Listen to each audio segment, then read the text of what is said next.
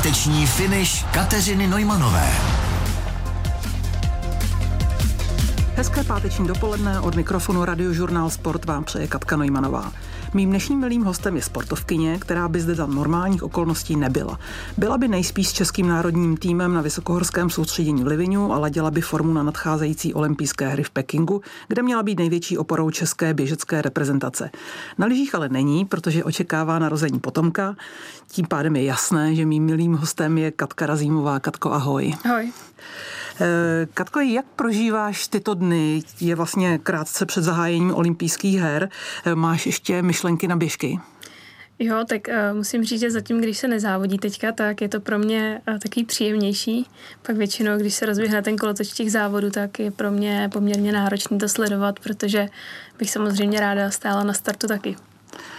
Uh, ani jsem se tě nestihla zeptat, kdy nastane ten okamžik, kdyby se miminko mělo narodit. Mělo by to být někdy koncem května.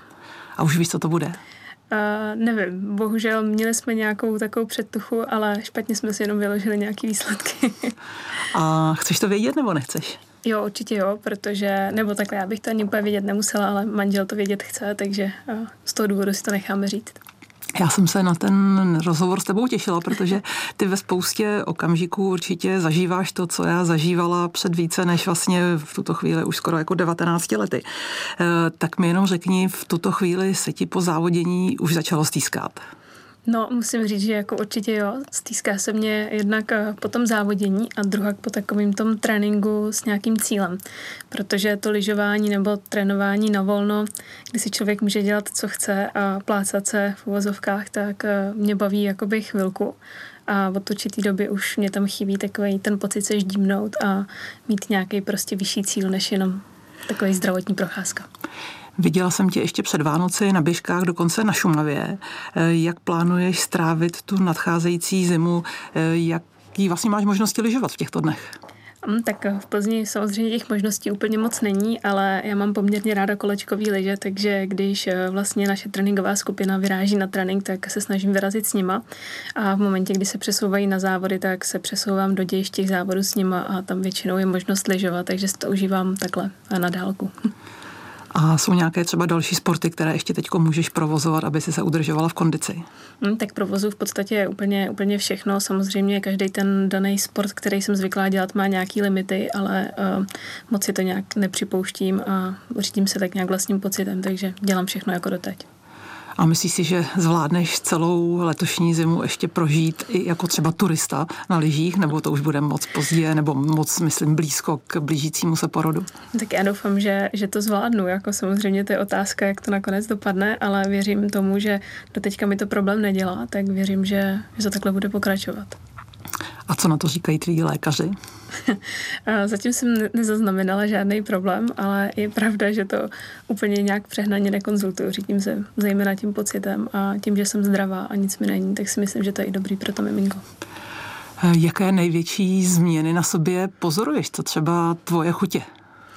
A tak to už teďka úplně přešlo. Musím říct, že měla jsem asi tři takové vlny, kdy jsem měla chuť na prazvláštní potraviny a který jsem dřív jako nejedla, ale teďka už se to tak nějak ustálilo a vlastně jediný, co pozoruju, je určitě změna váhy a možná změna držení těla, což je na těch lyžích takový trošku problém.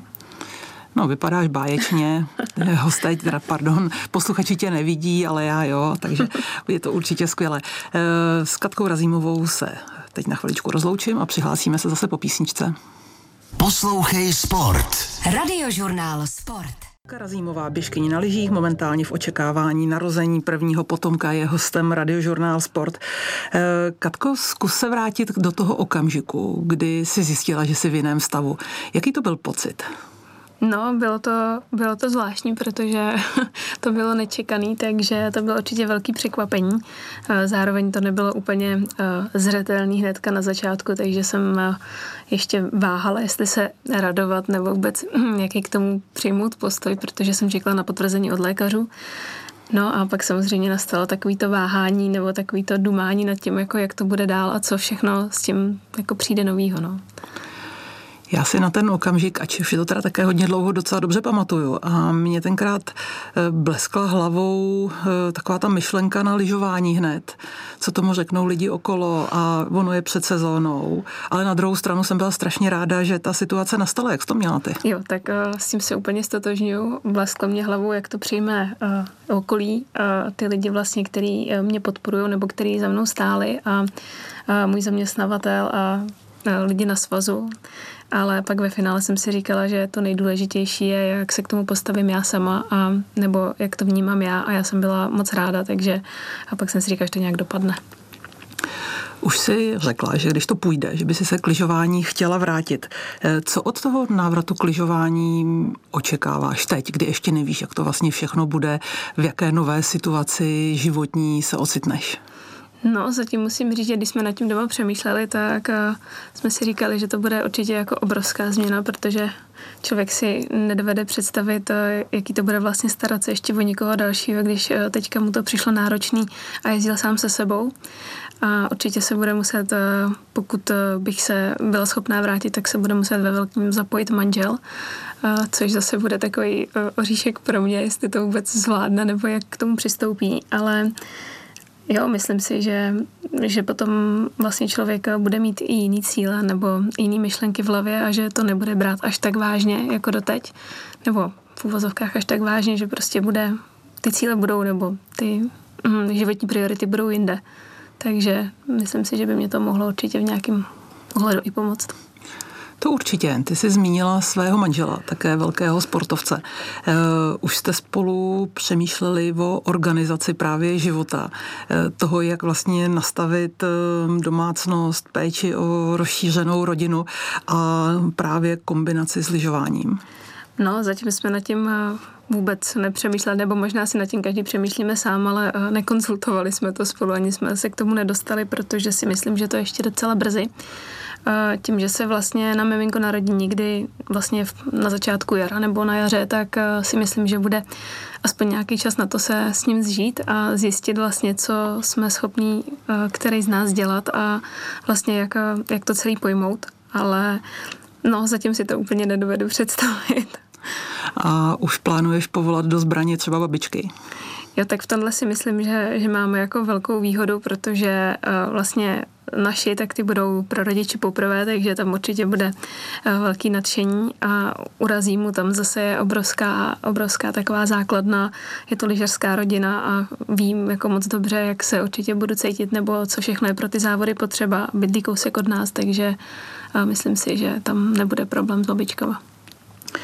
Eh, já vím, že to je hodně dopředu, ale plánuješ třeba si vozit eh, mimíska sebou na soustředění, když budeš muset odjet někam na delší dobu, nebo eh, jak tohle to zatím máš namyšlené? No já zatím opravdu to neplánuju, protože si říkám, že absolutně nevím, jak se uh, třeba po porodu budu cítit, nebo jestli to vůbec bude možné. Radši si nemaluju žádný jako růžový, růžový cestičky, ale uh, pokud bych se chtěla vrátit a pokud by to bylo možné, tak si myslím, že jiná cesta, než, uh, než cestovat nějak všichni dohromady, úplně není, protože si nedovedu představit, že na ty dlouhé lyžařské soustředění a, a tím, že za tím sněhem musím dojíždět vždycky někam, tak že by vlastně to dítě zůstávalo doma. A o lyžování se s Katkou Razímovou budeme povídat zase po písničce. Katka Razímová, běžkyně na lyžích, je hostem radiožurnál Sport. Katko, ty jsi do lyžování přišla z atletiky. V juniorském věku tě v lyžování vlastně nikdo moc neregistroval. Kde se zrodil tvůj přerod z atletky na lyžařku? Mm, tak to už bylo určitě hodněkrát řečený, ale je to ve zkratce díky tomu, že jsem šla na vysokou školu do, do Plzně a nedovedla jsem si představit, že bych eh, atletiku dělala pod vedením jiného trenéra než eh, pana Královce v Domažlicích a vlastně dojíždění mm, v tu dobu nebylo to úplně pro mě až tak snadné, jako by to bylo asi dneska.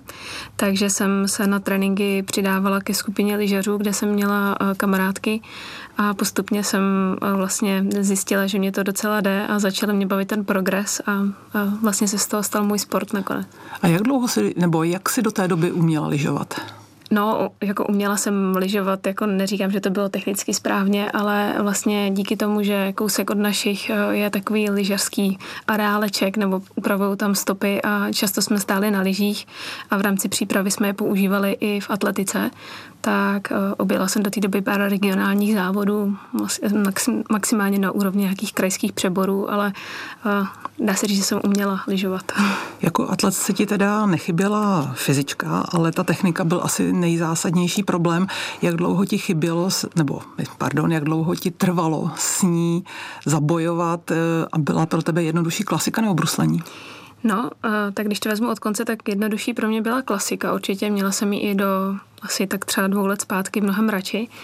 Ale mm, ta technika, musím říct, že asi mám docela talent v tom eh, vnímat, eh, vnímat ten pohyb a dokázat ho jako napodobit, takže šlo to docela rychle, nicméně eh, manžel by určitě řekl, že to neumím do teďka, takže je to určitě individuální pojetí, jako to, že už to teď umím ale jo, myslím si, že nějaký to vnímání toho pohybu prostě tam mám a že se to dalo relativně rychle zvládnout.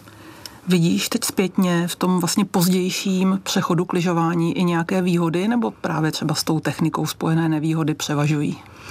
A tak vidím výhodu v tom, že mě ten sport jakoby doteďka nepřestal bavit, protože pro mě tam je pořád něco nového a vlastně si vždycky říkám, že to dělám docela krátce, i přesto, že je mě 30.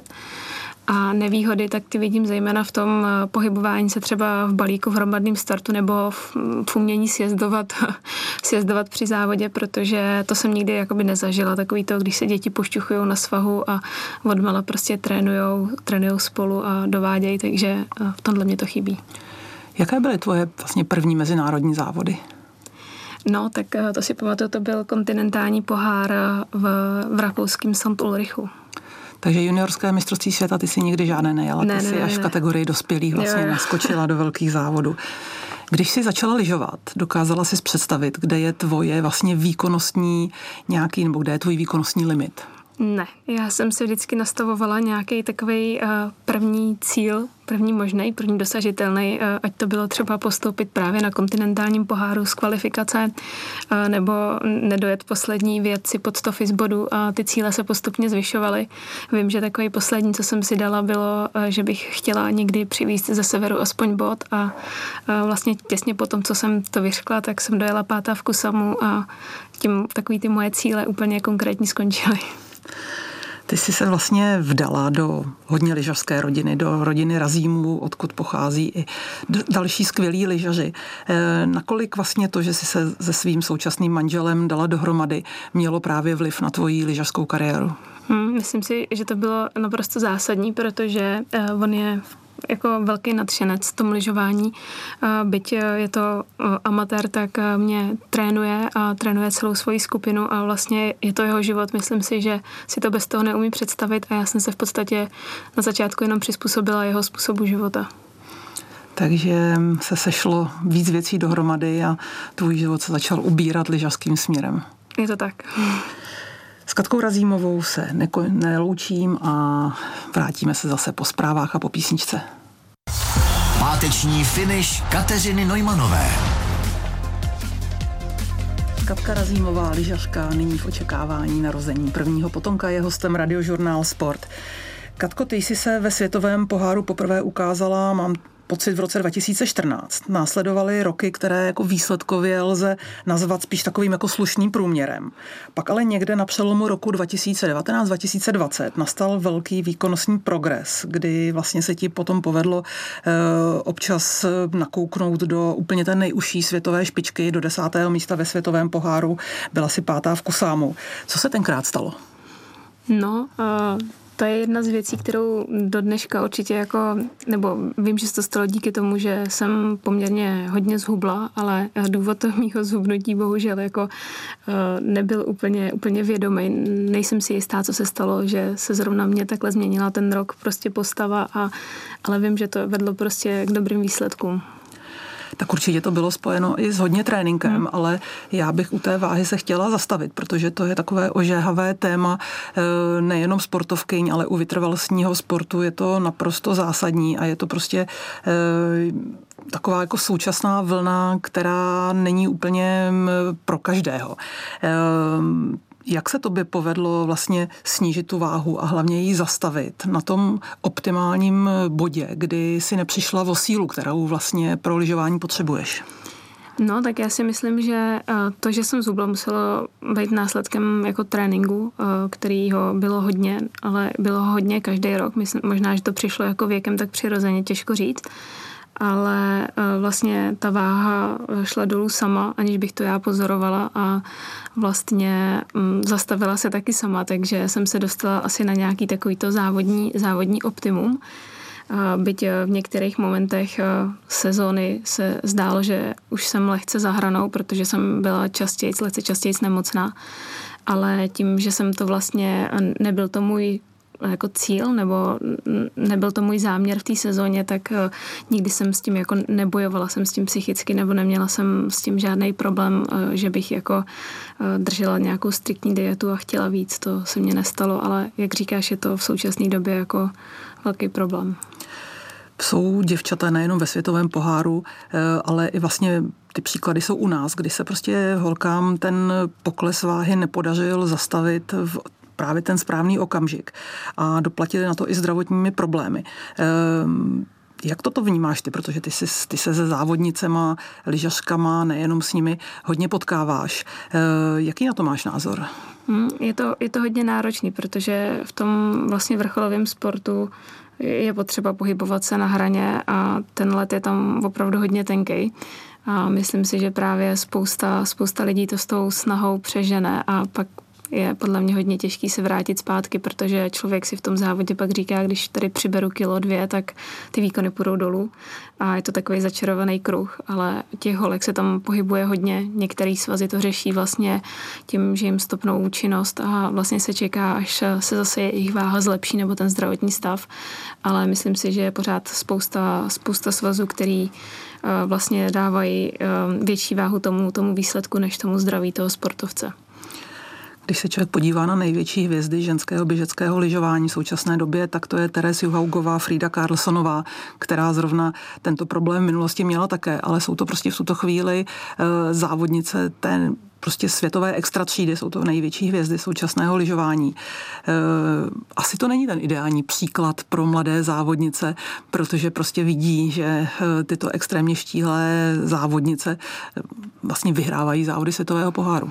No, je to, je to náročný. Jako, podle mě příklad je to dobrý v tom, že vlastně člověk ví, že do toho musí dát maximum, ale nebo musí se, musí se i tady té stránce jako trošku věnovat, ale samozřejmě je to náročný u těch mladších v tom, že vlastně ty s tím bojují sami, zatímco tady ty právě hvězdy, které si jmenovala, si myslím, že na to mají celý svý týmy, kterým jsou schopní eh, s tou stravou poradit a no, je to, je to opravdu velký problém pro ty mladý. Mluvíme především teda o děvčatech, ale e, myslíš si, že třeba právě i ta psychická opora, ať už trenéra, partnera, rodiny, je pro takovéto okamžiky zásadní, nebo že si to prostě ty holky musí srovnat sami ze sebou? Mm, myslím si, že, že ta podpora určitě hraje velkou roli, protože já musím říct, že jsem to teda nikdy doma nezažila a vůbec jsem nad tím jako nepřemýšlela, že by mě někdo někdy řekl, že uh, bych měla zubnout nebo tak.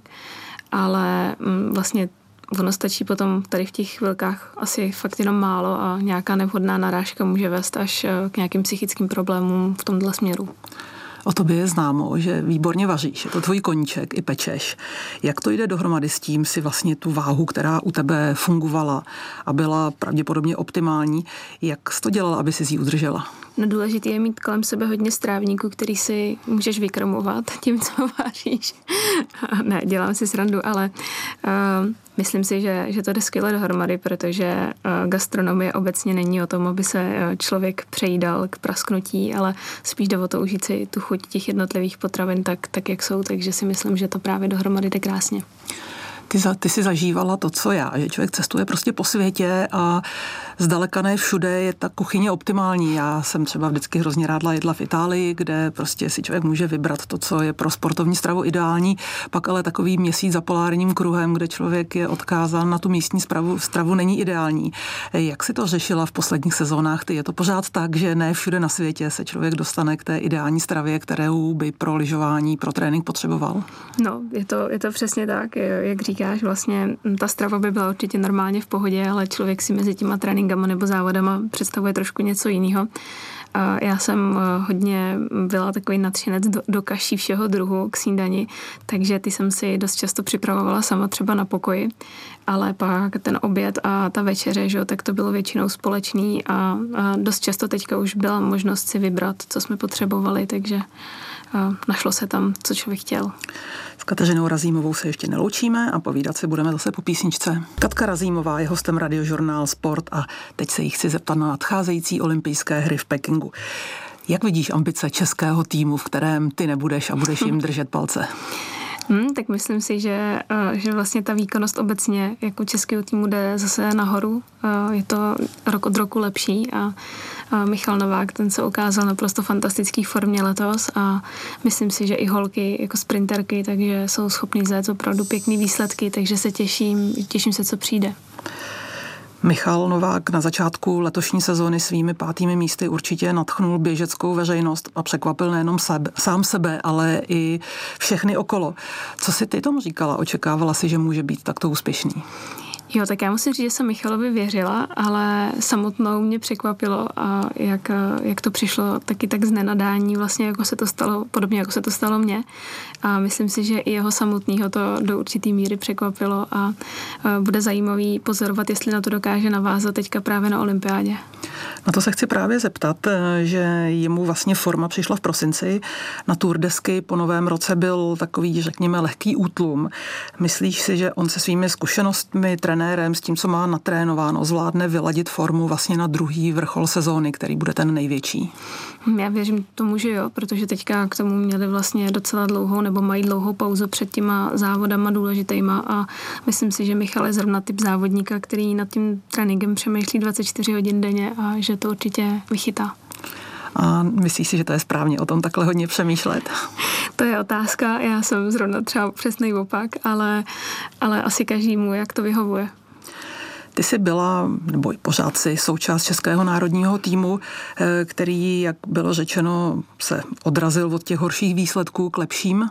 Eh, kde ty osobně vidíš prostor pro to, aby se jednotliví závodníci zlepšovali? A nejenom oni, ale i třeba servisní tým, zázemí, podmínky. Kde si myslíš, že má český tým rezervy, aby byl ještě do budoucna lepší? Mm, tak uh, myslím si, že teďka je důležité určitě dát těm mladším závodníkům prostor, protože vím, že v minulosti se často stávalo, že uh, vlastně um, byli, já nevím, v úvozovkách odepsaný třeba po roce nepovedeného závodění, ale myslím si, že nějaká ta kontinuální práce, že určitě přináší svý ovoce. A co se týče toho servisu, tak tam zrovna právě letos nastal teda určitě problém se servisním kamionem, který eh, vlastně, mm, který byl nabůraný ve Švédsku a určitě bude potřeba zapracovat na, na tom, aby do dalších sezon zase byl k dispozici, protože to je obrovská pomoc eh, v boji se světem. Na olympijských hrách se bude závodit na tratích, které vlastně ze závodníků nikdo nezná, protože byly zrušeny kvůli pandemii covidu v minulých sezónách vlastně testové světové poháry. Stejně tak eh, nikdo nezná podmínky, co se týká sněhu, servisu, prostě eh, všichni pojedou do neznáma, což je velmi nezvyklá situace. Komu to může pomoct a komu to může například vadit? No tak myslím si, že vadí to může určitě takovým těm perfekcionistům, co potřebují mít všechno naplánovaný a všechno do detailu eh, znát předem a pomoct to může eh, takovým těm pankáčům, kteří eh, jsou schopní závodit prostě za všech okolností a všude a nalámou si z toho moc hlavu. No. Nadmořská výška, jaká je na olympijských tratích v Pekingu? Určitě to není běžná nadmořská výška, je to výš, že jo? Myslím si, že to je kolem 1600, 14 a 1600. Takže, takže soustředění v Livinu, na které vlastně díky zrušeným světovým pohárům před olympiádou vlastně odcestoval český tým, by mohla být výhoda a správná příprava. Jo, jestli se nepletu a je to takhle vysoko, tak oni vlastně teďka trénují ještě lehce vejš, než se bude ukonat závody a myslím si, že určitě celý ten eh, olympijský rok už byl zaměřený na vlastně to, že se bude závodit ve vyšší nadmorské výšce. Bylo tam zařazeno víc těch kempů a myslím si, že, že to určitě prospěje. Ty, když jsi byla ještě součástí týmu, eh, kdo byla tvoje nejbližší parťačka v týmu, které budeš obzvlášť hodně držet palce? Tak eh, poslední asi dva roky jsem bydlela s Peťou Hinčicovou, takže jsem moc ráda, že se jí právě na tur podařilo poprvé prolomit eh, brány třicítky a že jí na, tu, na olympiádě budu moc držet palce. Katka Razímová je hostem radiožurnál Sport a ještě jednou se přihlásíme po písničce. Na lyžích, je ještě posledních pár minut hostem radiožurnál Sport. Eh, Katko, pojďme zpátky eh, k tvému miminku, které je na cestě. Narodí se do sportovní rodiny. Plánuješ ho postavit na lyže nebo mu vyberete jiný sport?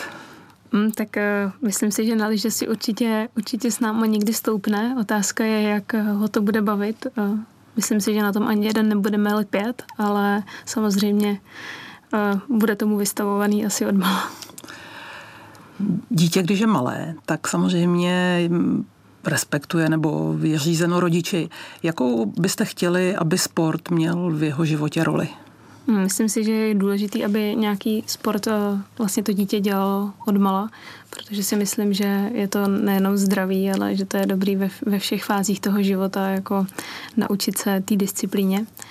A přesně jaký sport to bude, jestli kolektivní nebo individuální, to už, eh, to už uvidíme. No.